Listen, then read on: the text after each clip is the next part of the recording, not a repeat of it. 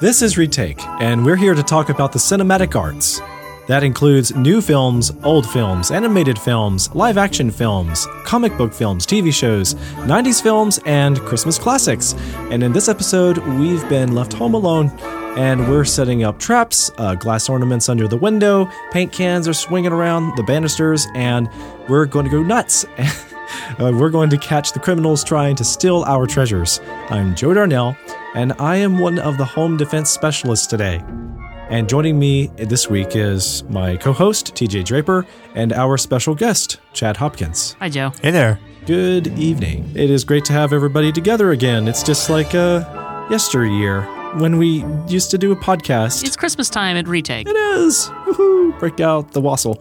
um, we have a podcast to do. Uh, this is Home Alone. Not one of my favorite films, but I can Oh, definitely Joe. understand why it's such a big deal to people like TJ. You're killing me, Joe. What do you mean not one of your favorite films? I was really a big fan of the movie growing up. I don't know. Maybe Macaulay Culkin's later career just left a bad aftertaste Oh in my mouth. well, I don't know. You got to ignore that, Chad. Chad, we can we can kind of uh, ignore Joe's uh, dislike of this film. I think, can't we? I think so. There's a lot to love in this movie. Yes. Okay, yes. Chad. All I want to know is how do you explain yourself? No, uh, we'll talk about this movie instead. I, I- think um, I think there is space for love hate relationships with movies, and this is one I certainly have. It's um, one of those things that I liked a lot when I was a kid. I liked the Talk Boys in Home Alone. Oh, that was so cool. But that wasn't in this movie, was it? It was in the next one. Yeah. Well, I pre- I like to pretend the other Home Alones don't exist. That's what I like to do. Hmm. I didn't remember that this movie came out in 1990. I thought of it as a 93 or 94 film. Yeah, it's 1990. And it's uh, directed by Chris Columbus. I like some of his other stuff. He's done some interesting things. And we have here that on record, it was production. Its production budget was eighteen million dollars. That's a cool cash right there, and uh, it grossed worldwide four hundred and seventy-six million point seven. So that's uh, seven hundred thousand dollars. Uh, that's a lot of money, and I can see why I remember it was a big deal in those days. You got to remember that we had a hot Christmas movie maybe once every four years back in those days, I really and there was always know. there were Christmas movies every year. But Chad, you you you never missed one when you were in diapers. You remember they just weren't all that interesting back then, Right. and this was one that really uh, stood the test of time. So I can see why it works for old and newer audiences. I, I think so. The uh, to continue with the stats of the film, the cast was Macaulay Culkin, Joe Pesci, Daniel Stern, John Heard, Catherine O'Hara, and Roberts Blossom. Uh, I is that right? Is it Roberts? I didn't put these in here. Chad, you put these in here. There might have been a slight time. No, it is Roberts. I just double checked. Okay. Ah, strange. And the composer is one of your favorites, Chad. It's Yes, John sir. Williams. John Williams himself, the man. All right, and let me tell you just a little bit about the storyline, and then we're going to dive right in. An eight year old troublemaker must protect his home from a pair of burglars when he is accidentally left home alone by his family during Christmas vacation. Chad, what is your relationship with this film? You're the, you're the guest. You get to go first. Well, you know, probably growing up, I watched it every now and then. We had it on VHS. I think I'm actually more familiar with Home Alone 3 from when I was a Ah. kid because, uh, you know, this actually, this movie came out two years before I was born. And Home Alone 3 was a cl- little bit closer to the release in my childhood. And so that's what I was more familiar with growing up. But I mean, it's sort of the same jokes, same basic premise. But uh, this one, I, I think it's just hard to beat the classic, hard to beat the original. And so over the years, this has definitely been the one to capture my attention the most and make me laugh the hardest and uh, just be a staple of Christmas time every year. It's certainly a staple of Christmas time for me as well. Joe, do you have any negative thoughts you want to put into the world about this film? No, I mean, when I was a kid, I, I thought this fu- film was just so fun. I felt like Macaulay Culkin's character, Kevin, was my older brother, and spiritually, we would have been great troublemakers together. I, I don't feel that way now. I, I, I, I kind of like roll my eyes about a lot of the stuff. I do appreciate the what the slapstick humor, the cheeky humor, the snarky humor is doing throughout. It's the kind of stuff that uh, harkens back to older films, Abbott and Costello and the Three Stooges at times. But then it's also playing up like a uh, Tom Sawyer, you know, shenanigans and what would a boy do on his own? I find it interesting just how little the boy actually interacts with other people, and it's still a very entertaining film just to watch what the boy winds up doing on his own, and it doesn't grow dull because he is just the kind of kid you'd expect to talk to himself. Are you and he gets away with it. Kevin McAllister the boy? yeah, I'm an old man now, TJ. it's Kevin, man. It's Kevin. Kevin's definitely very uh, Ferris Bueller esque in many aspects of the movie, and the talking to himself just sort of fits into that, and that's uh, appropriate because I mean, isn't uh, Ferris Bueller is a John Hughes movie as well, isn't it? Yeah, yeah. He wrote the script as well for for Ferris Bueller's Day Off. Right. So Yeah, I mean, yeah. it definitely feels in that same vein, and so the character of Kevin just feels like Ferris Bueller ten years younger. Mm.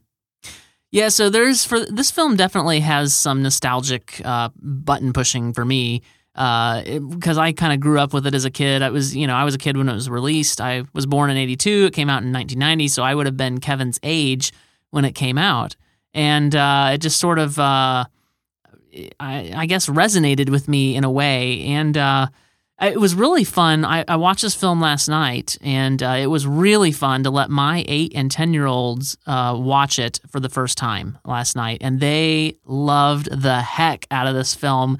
Um, I, I think I've shared before. I don't remember if it was on. I, I know it wasn't on retake. I'm pretty sure it was at some point in, in Movie Bite when we talked about um, a film that I took my daughter to see, and she would. I talked about how she would uh, sit up on the edge of her seat and uh, and uh, you know clap her hands and stuff. This was for Cinderella, and it was the same sort of experience last night when I let Alan, my oldest, uh, my oldest boy, and then uh, Nat- Natasha, my second oldest uh, girl, and they watched it and they were laughing in all the right places and they were uh, just just hys- laughing hysterically at all the right jokes and especially you know when he's defeating the criminals and stuff.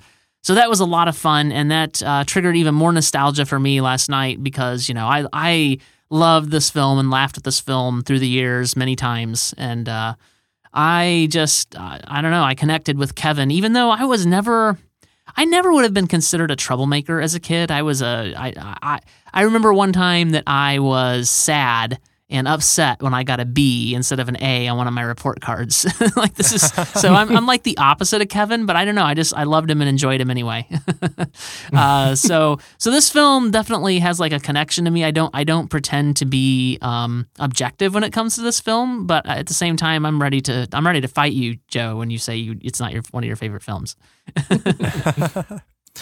I do appreciate that it was pretty novel back then. The boy taking on the the you know the the criminals boy. and them underestimating when him. Kevin takes on the criminals. okay, I don't have a problem with this personhood. He's Kevin. I know this. Uh, so um, one thing I noticed yesterday when I was watching it, and I'd be interested, uh, Chad, because I know you're a big Harry Potter fan as well, is it, there was even though this isn't anything like Harry Potter in a lot of ways. It evoked like this Harry Potter feel. Like I think it was the combination of the music, John Williams' score, and the fact Huh. that it's Chris Columbus directing this thing, which he directed the first two Harry Potter films. And I felt a little bit like I was. It was almost like is he going to go? I mean, obviously, this is overstating the case. Is like, is he going to go to platform nine and three quarters any second now? Like, just the way the music would feel and stuff. I mean, it, it's it's very it's very it's very much a Chris Columbus film with a John Williams score. You know?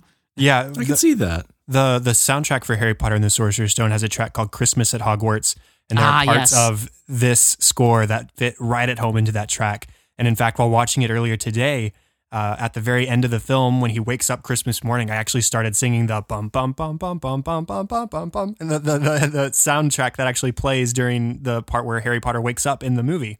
Yes. and uh, yes. it, it just fits fits right in. It feels right at home, and uh, it's funny that Chris Columbus directed it because he works really well with children, um, right. And feel it it has his fingerprints all over it, basically.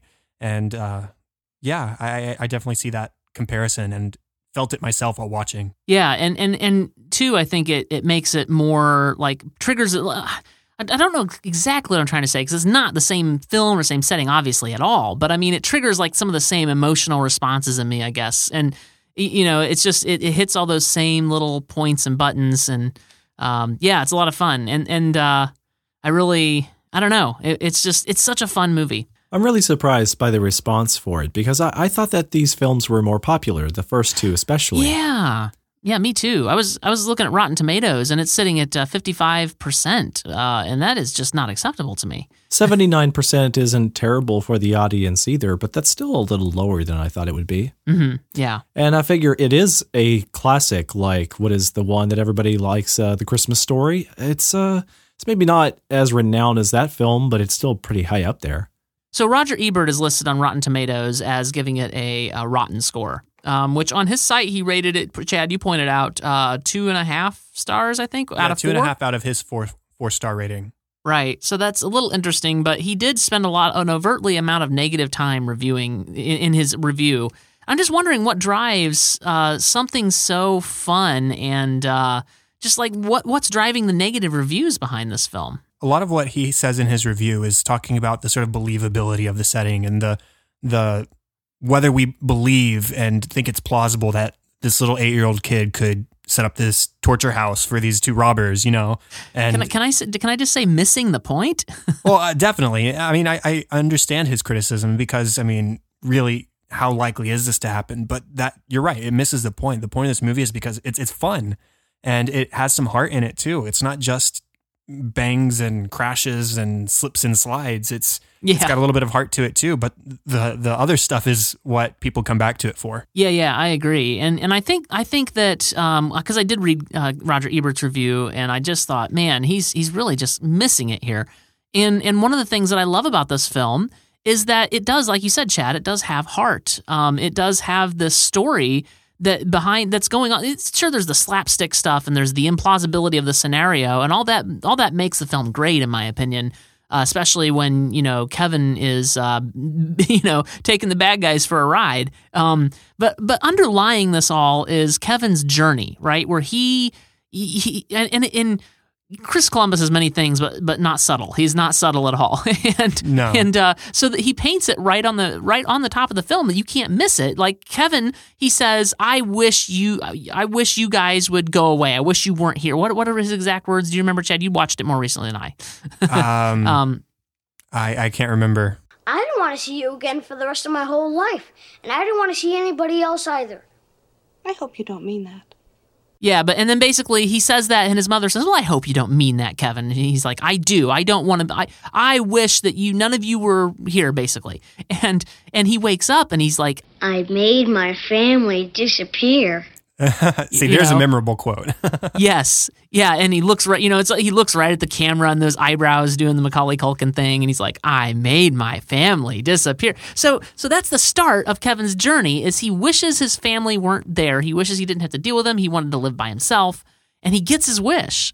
And he goes through this journey of realizing that. Uh, I mean, yes, in a, in a way, he's self sufficient. He goes grocery shopping. He gets what he needs. He even almost defeats the robbers that are trying to rob his house when he, you know, and except for one miscalculation at toward the end, um, he he really, you know, d- does all that, and yet he realizes that no, it really wasn't a good thing that he made his family disappear in his mind. That's what happened. It, it was not a good thing. And this is the journey that he's on. His family is not so bad, and he really does love them after all. And that's really embodied in this uh, scene when he, I think he comes to this realization as as he's telling old man Marley, you know, you really should call your son and, and reconcile with him because it's not worth it. You know, it it's he's he's giving this wisdom, and I think that's when he comes to this realization as well. And so there is some depth there that I, I think that uh, these these these reviews and these these lower Rotten Tomatoes scores that are reading is just like, how did they miss this? like, I don't know. I don't get it. he has this weird sort of self-aware adult quality um, without ever leaving the believability of being a child. So he'll go from going to the grocery store and buying juice and laundry detergent and all this other stuff that you need to just be a basic human being living by yourself. But then at the same time, when he's in trouble and uh, when things when things sort of go south for him, he's calling out for his mom and I, I, I think he flips that switch very, very well. And I never doubt the fact that he's a child with childlike qualities, but at the same time, he's able to uh, sort of hold his own. And he definitely proves that by taking down these bad guys. So, what do you think about the casting? Because I appreciate the heart and soul being good, but it sometimes falls flat when it feels like it's a little bit of a cardboard cutout story. Uh, I mean, I'm not trying to hyper criticize this film. I like it. I enjoy it for what it is. It's fun. It's entertaining. I get it. It's got its place, and like some of that humor, uh, where the um, the looks on their faces and all. This feels kind of like uh, stage, a little uh, overly dramatic or uh, you know sensational when it doesn't feel realistic. It kind of counters the heart and soul that feels very down to earth. I don't know. Is it just me? I think it's just you. I, you know, you mentioned when you started this little thing about the casting, but I, I love every member of this cast. Um, you, you've got Macaulay Culkin, of course, is is great. I, I couldn't see anybody else in this role. You got Joe Pesci and Daniel Stern like doing this crazy criminal thing, like and and bouncing off each other. And you got Joe Pesci acting like he's the smarter one, but he's really not any smarter than uh, than uh, the other guy. And it just it works so well. And you got Catherine O'Hara, who she really just sells this thing. Like she is this distraught mother who feels all this guilt of having left her son at home. Like I, I can't see anybody else in these roles. And even even Buzz, you know, the the ugh, the the nasty guy. Like, but he he plays that role perfectly. I, I don't have any problems there. I'm not sure. You, you kind of you talked about the casting, Joe, and then you kind of left that territory. So I'm not sure what other points I wanted to address, but I definitely wanted to address the casting. I I think it's great. Okay. Joe, I, I, I see your criticisms, and I think that if it was a different film, then they would be criticisms for me as well. But in the film that we have, and in the sort of feel that they're going for, and in the story that they're telling, I think they all fit in perfectly.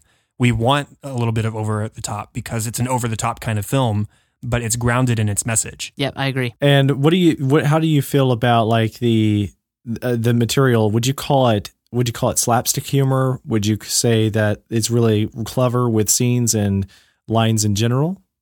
I would say that the slapstick here is it, it makes me laugh every time I watch it. I mean, hysterically laugh. I was watching it with one of my best friends earlier today and she was dying, very close to dying because she was losing oxygen.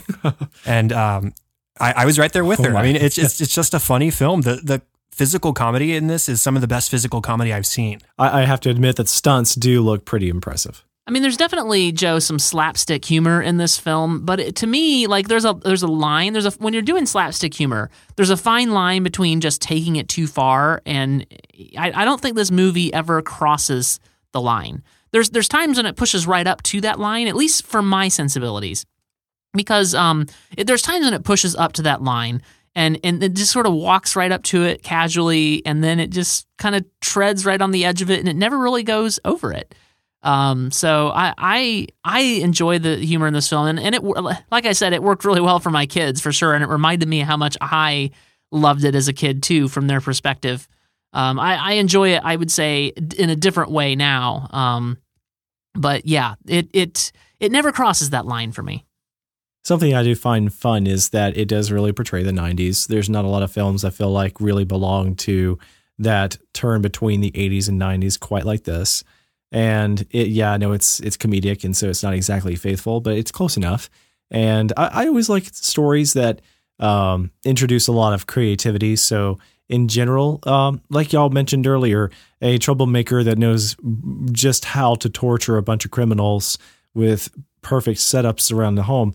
Maybe it's not the most believable because he is so clever and he he's almost he almost seems experienced and this isn't even the sequel um in just how clever he is.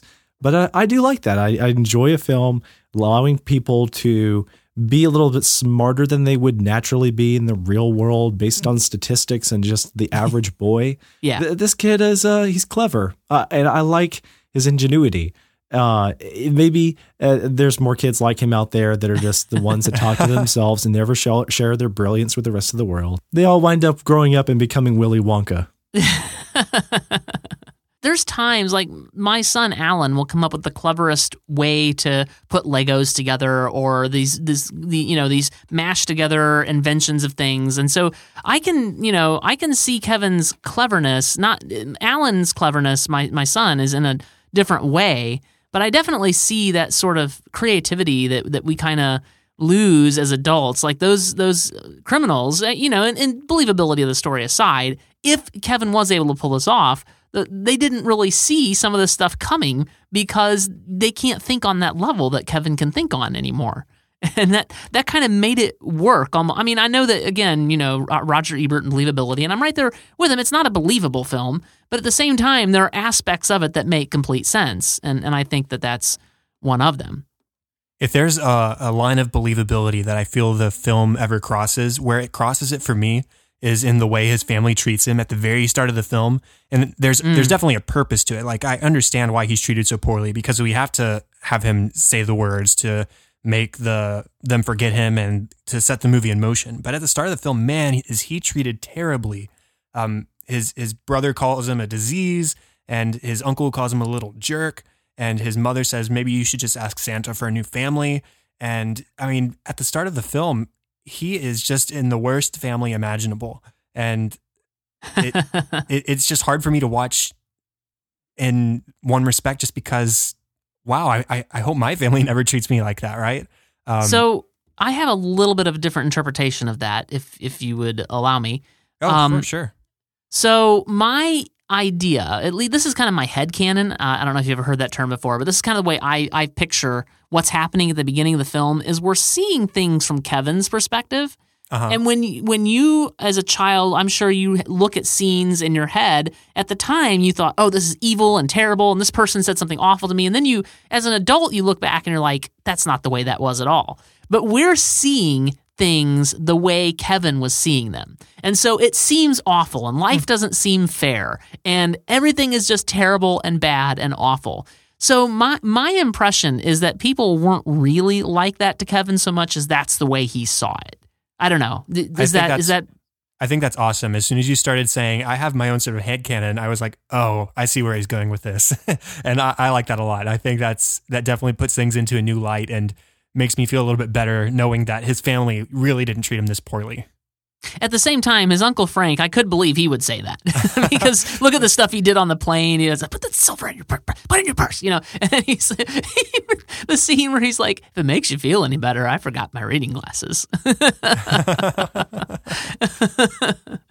uh, yeah, so he's he's terrible, but um, you know, I, I I, I, really only have one dislike about this film, uh, and, and, I know as much as I've been praising it, Joe, I'm sure you'll find that hard to believe because you're like at the when we started, even before we started talking about this, you know, before we started recording, you're like, I don't know, guys, if I like this film that much, but I do have one dislike, and that is the scene that that precedes uh, Buzz talking about Old Man Marley. So I like that part where he's putting these ideas in Kevin's head. But right before that, he's he's asking his friend, "Is it true that the French don't shave their pits?" And I hear they have nude beaches. And like, I didn't need that in the film. I really didn't need that. Uh, and I suppose what they were doing was setting up the uh, the jo- well. I also don't like the joke, but they were setting up the joke where Kevin's rifling through stuff and he finds a Playboy magazine and he just tosses it aside and he's oh gross you know? Uh-huh. this disgusting. And they were so they were, I suppose that in some sense they were setting up that joke to see that of course well Buzz would have Playboy magazines. But I didn't need any of that. That was dumb. It was yeah. it was pushing pushing a line for me. And I was afraid I was going to have to explain what Playboy magazines were to my children but I, they didn't ask. That's good. Dodged a bullet. Yes yes but in general, like a lot of people, um, they don't want to let their children watch this film sometimes, at least people that I know who are pretty conservative and trying to raise their children right. They don't want to let their children watch this film because the criticism is, well, look at how how terrible and disrespectful Kevin is, and and like you said, Chad, look at the way his family treats Kevin that made him terrible and disrespectful, and all this is terrible and bad, and we don't want this uh, to be something that our children emulate.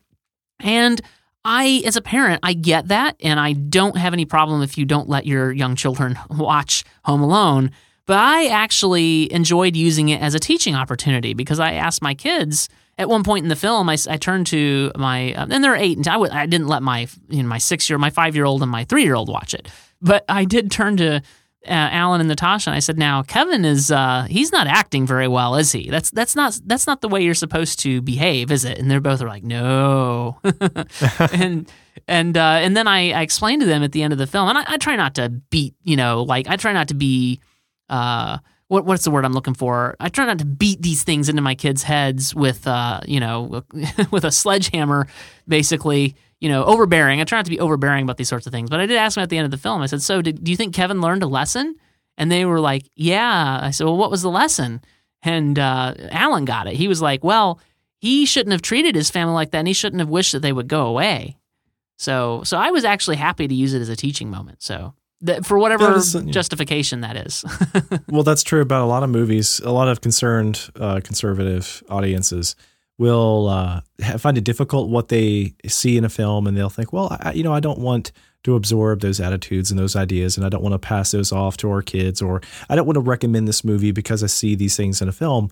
But they forget the context of the story, and a lot of times those uh, behaviors they see in Act One and the the Act Two are uh, setting up the arc for the character, and they're not like that come the end of the story. right. You know, if if um, Han Solo's arc was that he picked up a couple of strangers and took their money, and he saved a, prince- a princess just for a reward, and then he flew away in the Falcon and he never came back, then it would totally be true that Han Solo was just a scoundrel. Right. But at the end of the day, we love him because he had a great heart change, and you see that fulfillment pay off. So, yeah, everybody likes Han the scoundrel, but it only works if the guy was redeemed a little bit. And the same thing goes for characters like these. If uh, if you cut off the story at just the right moment, then it would be yeah, it'd be terrible to allow for these attitudes to pervade and uh, just to, to go on unchecked. But it, you know, if the kid has a genuine heart change, then it, really there's no concern there to me. Yeah, I completely agree. Context is king, and a lot of people miss that. But I, I just wanted to address that because I, you know, I do tend to be in a lot of conservative, you know, family values circles, and that's great, and I, I love that. But I do think that sometimes the context of it is missed, and I, I actually, especially, it, it's, you know, it's been a while since I've looked at Home Alone through the eyes of because this is the first time I let my kids watch it. I'm like, well, let me look at it through the eyes of my children. And so it's like, oh well, there's actually a lot of good to be had in this film and some teaching moments here, and and the, and again the the journey that Kevin is on that that plays a a really you know great foundational role of the film. So I, lo- I thought for a long time that the black and white picture that you see Kevin watching was actually an original movie, uh, an older film uh, Uh-huh. with something like James Cagney in it. I just and I thought assumed that it from was. an early, yeah, I thought that from an early age because my parents always had the classic movie station on, and I saw some James Cagney, and uh, I, I didn't understand what the heck was going on. I just knew that they were criminals, and I didn't think it was all that interesting. But the the stuff in the movie was actually made up for the movie, and it Oh, was okay. parodying a movie called Angels with Dirty Faces. And for the uh, the stuff shot for Home Alone, they called it Angels with Filthy Souls. yeah, right, exactly. Right, and I believe uh, Home Alone 2 actually features a sequel to the fake movie called Angels with Filthier Souls or something to that effect. I think that's one of the funnier gags played in the film. It's used a few times to great effect. First, we see Kevin uh, watching it at home by himself while eating a whole bunch of junk food and ice cream and marshmallows and chocolate sauce and all that kind of yes, stuff. yes. Yes. And uh, he's really by gross, he- by the way. it is, it is. But I mean, hey, he's an eight year old kid home by himself. Why not? And um, it, it scares him a little bit. He has to turn it off and he shouts out for his mom at that point. And then he realizes that he can take some of those scenes out of context and maybe have some fun with it. So he has the pizza guy come over and he scares the pizza guy off with a, a cheap tip and uh, gunfire. Keep the change, you filthy animal. Exactly. and then, of course, we get the ultimate payoff when he uses the same thing on Marv when he sort of snoops in on the back porch and uh, he uses firecrackers to great effect. One, two, ten.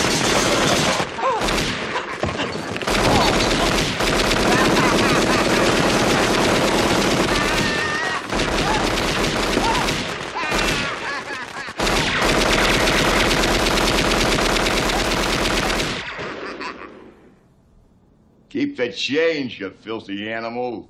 It's just hysterical watching Daniel Stern's character run off, slipping and sliding on his way, uh, and then hysterically try and explain to Harry in the van, oh man, this guy just got killed. There was a guy named Snakes. I, I, I swear I've heard that voice before. And it's just a, a funny gag that's done really, really well in the, the film. Oh yeah, that, that the firecracker scene is one of my favorite, and you do have to have like the buildup of Kevin being scared of the movie, you know, and the whole machine gun fire thing, and like that that all, and then and then he's more comfortable with the movie. He's playing bits of it, and then he comes and he uses the firecrackers to to make it sound like it's really happening, you know. And it it, it they definitely that's one of my favorite scenes. He uses it to great effect, and I That's that is one of the scenes where my kids were just rolling on the floor laughing as he's shooting off these firecrackers and and he's and then of course they cut to Kevin's face and he's fake laughing with the maniacal laughter from the from the screen. I was like, ah! yeah, You yeah, it Right. perfect. it's great. Made me think of the Joker. Yeah. yeah. Well, another one of the things that I liked growing up was the house itself. I thought it was Oh, a yeah. perfect staging ground for the the showdown. And my, the house I grew up in was not nearly as interesting, but I, I tried to make believe that it was and play out scenes like this in my head. but um, the the house itself today is uh, is pretty interesting. It's considered a tourist attraction. oh. So it says here on IMDb that it's sold for 1.5 million in 2011, and the house is promoted as a tourist attraction. It's cited as an example of how to get your home in the movies. nice. Uh, interesting pitch, and uh, if that I just thought that that was intriguing because the house always stood out to me. Uh, I, I suppose then, though I haven't found this for sure, but they used the interior as well as the outside. And I remember a few years ago, uh, Ben Stiller was shooting films here locally, and he had a couple of scenes where he was shooting them in my parents' subdivision, and so they were out jogging through the neighborhood and they had uh, dolled up the neighborhood to look good for the film, and it hey, it was a good neighborhood, but they they actually spray painted the grass green. Uh, of course. Then, then other scenes though for the interior of the subdivision were using ho- houses in the subdivision across the street from my parents' subdivision. So not all the stuff was shot in one place. So I, I don't know how often this happens anymore, but it's neat to see a film where your location inside and outside is basically the same place. Yeah, and it definitely Yeah, yeah. provides a, a great playground for Kevin. You've got the basement area, you've got a couple floors of working space, and then you've got the cable leading to the treehouse, and uh, so he's got he's got lots of working room for his little traps and knickknacks to ensnare the the burglars with. Yeah, I definitely love the house. I will say, um, I, I remember thinking as a kid, and I my opinion hasn't changed having watched it again last night. That this this house is pretty ritzy. Like it looks about four or five times the size of my current house, and uh, definitely something way beyond what I could ever afford. So they're they're apparently well to do, the McAllisters.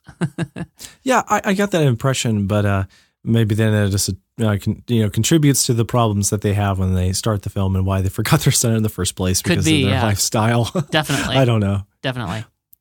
So I thought we could talk about favorite scenes, just because uh, we've kind of talked about the themes of the movie and, and stuff like that, and and I've already mentioned the firecracker scene, but there's several other scenes, and I, I think that each of us can can probably contribute to some favorite scenes of the film. Um, and and my uh, I, I love I love the firecracker scene. One of my favorite scenes, though, believe it or not, it's not. In, in, it's a very short scene. It happens very quickly, but I really love when Old Man Marley, the climax where he comes and he saves Kevin. Like because that he starts out at the film at the beginning of the film, you know, thinking that Old Man Marley is this murderer and believing the story that Buzz had told him, and then you you have the scene in the church, which is really good. I love the scene in the church too. Um, and so I, you know, you, you have him getting to know him, and then in the end, he saves Kevin because Kevin made one small miscalculation and was about to uh, about to bite it. Basically, he was about to be killed by these robbers, and Old Man Marley comes and saves him. I love that scene. It's it's so powerful. Any any favorite scenes for you guys? Um, so I've already talked a lot about how I like the the physical comedy, and so I thought I'd mention John Candy's introductory scene. Uh, we, we didn't mention him on the cast list, but Polka, he, he polka, makes an polka, appearance here. Right, and that's that's so funny because he goes on for like two minutes trying to uh, jog her memory that it doesn't exist about this this polka band, and I, I, you know, I look away from the screen to do something or take a bite of my food or whatever, and I look back up. Oh, he's still going on about the polka stuff, and that's that's exactly the It was that's very going through her. uncomfortable. Right, and it's so funny uh, how he Excuse me, did, did, did you that. say you could help me? yeah. John Candy doesn't have a huge part in this movie, but that scene that- where we first meet him, it, it, it makes me laugh so much. Yeah, yeah, definitely. And then I just thought I'd talk uh, real quick also about the old man Marley in the church. Um, what I like about that scene is that you see old man Marley actually considering Kevin's advice. Like it's not just a an old man talking to a kid; it's an old man taking advice from a kid, a kid Yeah. who's living an in, a more innocent life, and he he still has his whole life ahead of him. And here he is, more towards the end of his life, and he's got this damaged relationship with his son and this distant relationship with his granddaughter. And so he he actually considers Kevin's word as actual advice.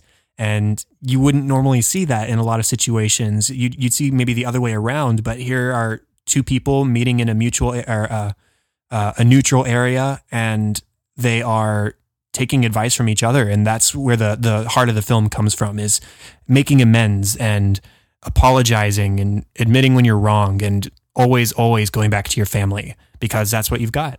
I think that my favorite bits of the film tie back to the uh, the heart and soul of the film. One of the musical themes of this uh, film by Williams was the song called "Somewhere in My Memory," Mhm. and that really stuck with me as a child. That resonated with me for a long time after seeing the film, and it was the kind of thing I liked to listen to in the car after Christmas. And uh, yeah, I like I like comedies and all, but uh, usually they don't sta uh, stand out to me with that kind of resonance. But the song really was exceptional, and it's a part of my Christmas tradition. I, I like to listen to that with the family, and uh, it's in my favorite, you know, Christmas Volume One playlist I return to all the time. So when I think fondly back on this film, I, I'm reminded of that song, and uh, that's the, the the scene that still connects with me. And uh, know, it's it's funny to think about things like that where uh, Kevin, I respect your wishes, TJ, didn't actually hear the song, but it's something that we hear while he's reflecting on things. And but we hear it, and it totally works. it's too bad that Kevin never got to hear the song because it's a it's out there for just our listening ears. Yeah, yeah. On the on the uh, on the note of the soundtrack, um, it, it is definitely something I listen to a lot more when come Christmas time. I, I have the main title theme. I have like a, a playlist of themes, and so the main title theme I listen to a lot. But during this time of year, I will definitely put on the actual full soundtrack album a whole lot more, just because it's very Christmassy.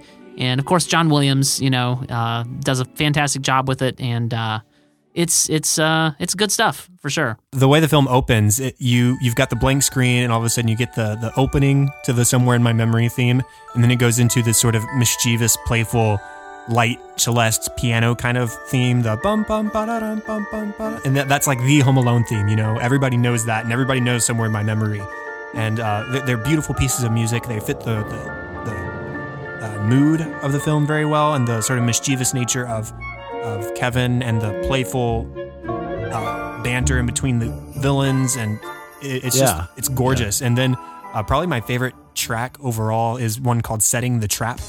Uh, which is like a combo of the Carol of the Bells theme that everybody knows, and it goes into some original music after that, and that's what we hear while Kevin is preparing the house. And uh, it, it, it's just a, a fun little track with lots of percussion and horn and some more celeste, and uh, it's just classic John Williams stuff. Yeah, I like setting the trap as well, and and I part of that is because I love Carol of the Bells. Like I love that tune, and when it, when it's done right, I've I've actually heard it done really poorly, and that's I hate it. But when it's done well and it's well integrated into this track, and and it, it works really well in the context of the movie, and then just to listen to, so that is that is a good one. Overall, I mean, there's there's nothing at all bad about any of the soundtracks, so it's it's hard to say, oh, this is my favorite or this one, but there's there's definitely some good moments in that soundtrack. Um, and then, of course, you can't talk about favorite scenes without, and I'm just going to blanket say all of the beating up of the criminals, like just All every it. bit of that, all of it. It is so good, and it's there's not a wasted moment. It all plays really well. Um, you know, every every little gag. You know, you can. You, there were several times when, uh, especially my oldest Alan, he was watching it. He would start laughing just even before it happened because he could see it coming. He could see exactly what was going to happen when he started walking up the stairs of the tar, and then he remembered seeing Kevin do the nail thing, and he's like, "Oh!" it was it was hilarious just watching that. So there was a there was definitely a new depth to watching this film with my kids last night. What? What? What? What? What happened? Yeah, every time So, yeah. the bullies get injured, feels like a, a well placed joke with a great Oh, yeah. punchline and good comedic timing. And uh, like I said, I laugh every time. And this movie also has some of the best movie screams of all time. Uh, Kevin has a couple of really good ones, like the first time he sees. Old Man Marley on the front drive, and then the time when uh, the Marv and Harry almost run him over in the van, and he just sort of stares at the front bumper as it gets an inch away from his face. Hey, watch out! And then uh, probably the best one in the whole film is when Marv is laying on the floor with a tarantula on his face, and he just screams absolute bloody murder.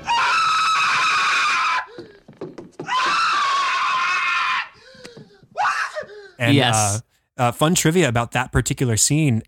What we see is him miming screaming with a tarantula on his face because, you know, to film that scene, they actually put the spider on his face. And I can't imagine screaming like that with a spider on your face would end up very well for you. So he mimed the scream and then they dubbed it over later, which is just a fun piece of trivia. Yeah, yeah. Interesting. I, I'm, I'm sorry. Like, if I was an actor, I'd have to draw the line. I'd be like, "That's that's going to be a CG spider or a fake spider, or that you're not putting a real tarantula on me. That's not going to happen." right. Uh, what else do we have to say about this film? We need to start wrapping it up. So uh, let, let's let's talk about our final thoughts, uh, kind of how it's how it's fared over the years, and, and your ratings and that sort of thing. Chad, you can go first. over the years, I, I think I just appreciate this film more, still for the comedy, but also, again, just more for the heart. I, I love the themes of family and apologizing and holding your loved ones close this time of year, especially. And um, I love my family and I want to hold them close. And I imagine if if I was left one day all alone and I didn't have any of them with me, I'd be pretty upset eventually too, or maybe Yeah. even straight away. I mean, I maybe for a split second I'd enjoy the aloneness, but hey, I love my family and I, I want them to be there with me, especially around Christmas. And so I, I definitely identify with that more over the years. And I'm sure as I uh, eventually have children of my own, I will connect with it on an entirely different level. And overall, I guess, I mean, I don't know how I would rate this exactly. Probably three, three and a half out of five, maybe even four. It, it's just a, a it's, I, I'm not in the habit of rating things as much anymore. But, Yeah, uh, yeah. I, I, I do enjoy this film and I would definitely recommend it, recommend it to anybody. Great, Joe.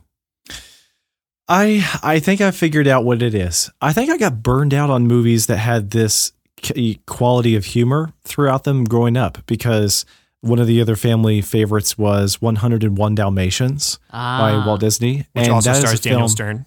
Yeah, and it just seems like a refinement on this kind of humor and charm. And oh man, we watched that movie all the time, and I, I didn't mind it so much then, but I think it just kind of wore out.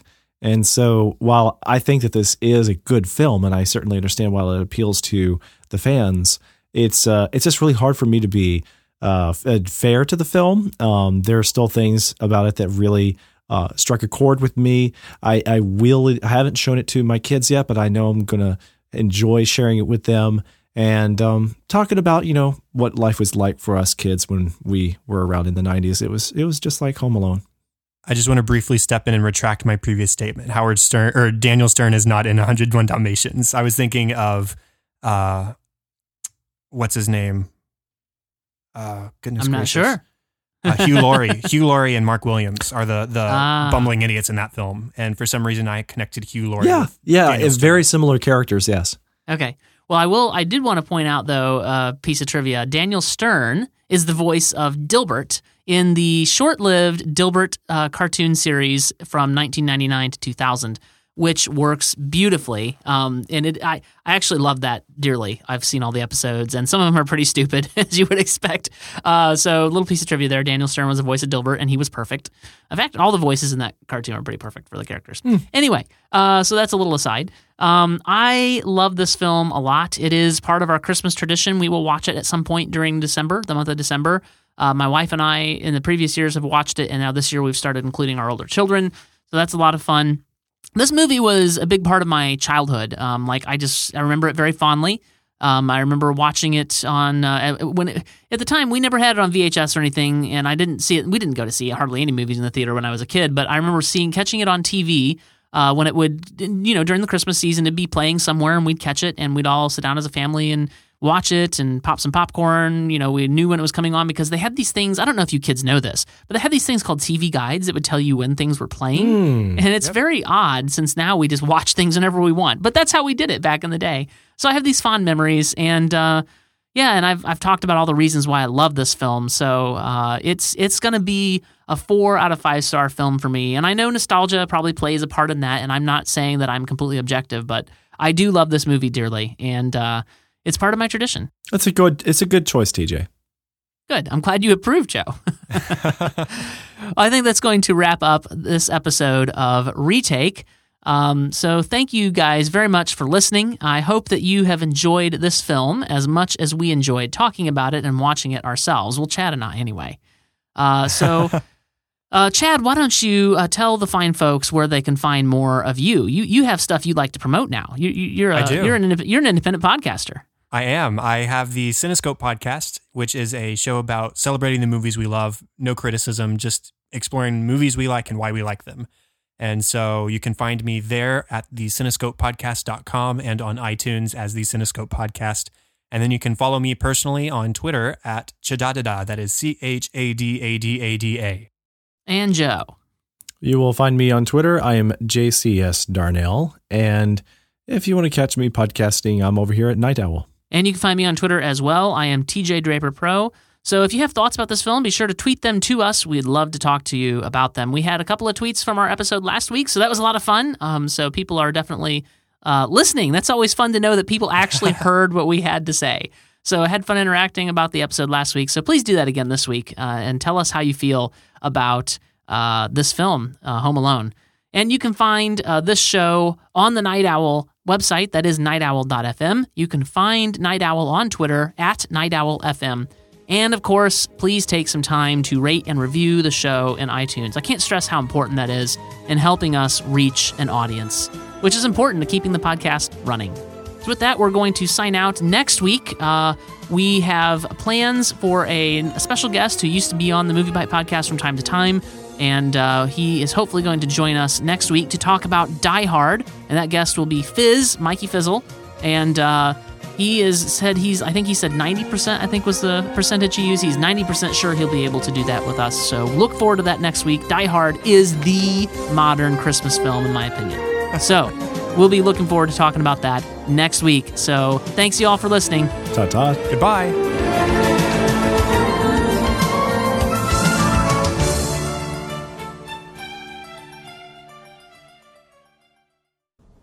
Keep the change, you filthy animal.